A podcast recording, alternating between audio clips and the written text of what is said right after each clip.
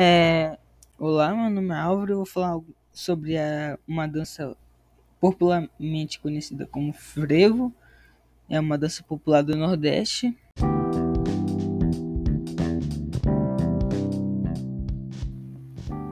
O frevo, ele tem sua origem na cidade de Recife, em Pernambuco, lá no final do século XIX.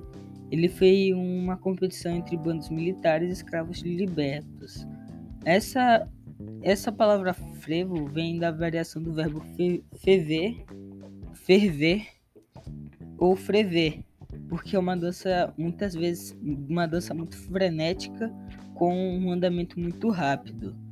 Normalmente, suas principais características são o ritmo frenético e também os figurinos coloridos e suas danças acrobáticas.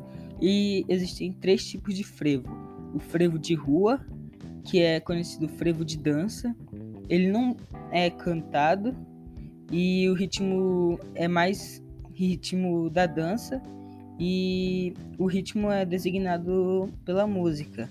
Já o segundo é o frevo canção, porque ele é orquestrado e também possui um, um ritmo mais lento. E o último é o frevo de bloco, que ele é cantado e parece um pouco com uma marchinha de carnaval.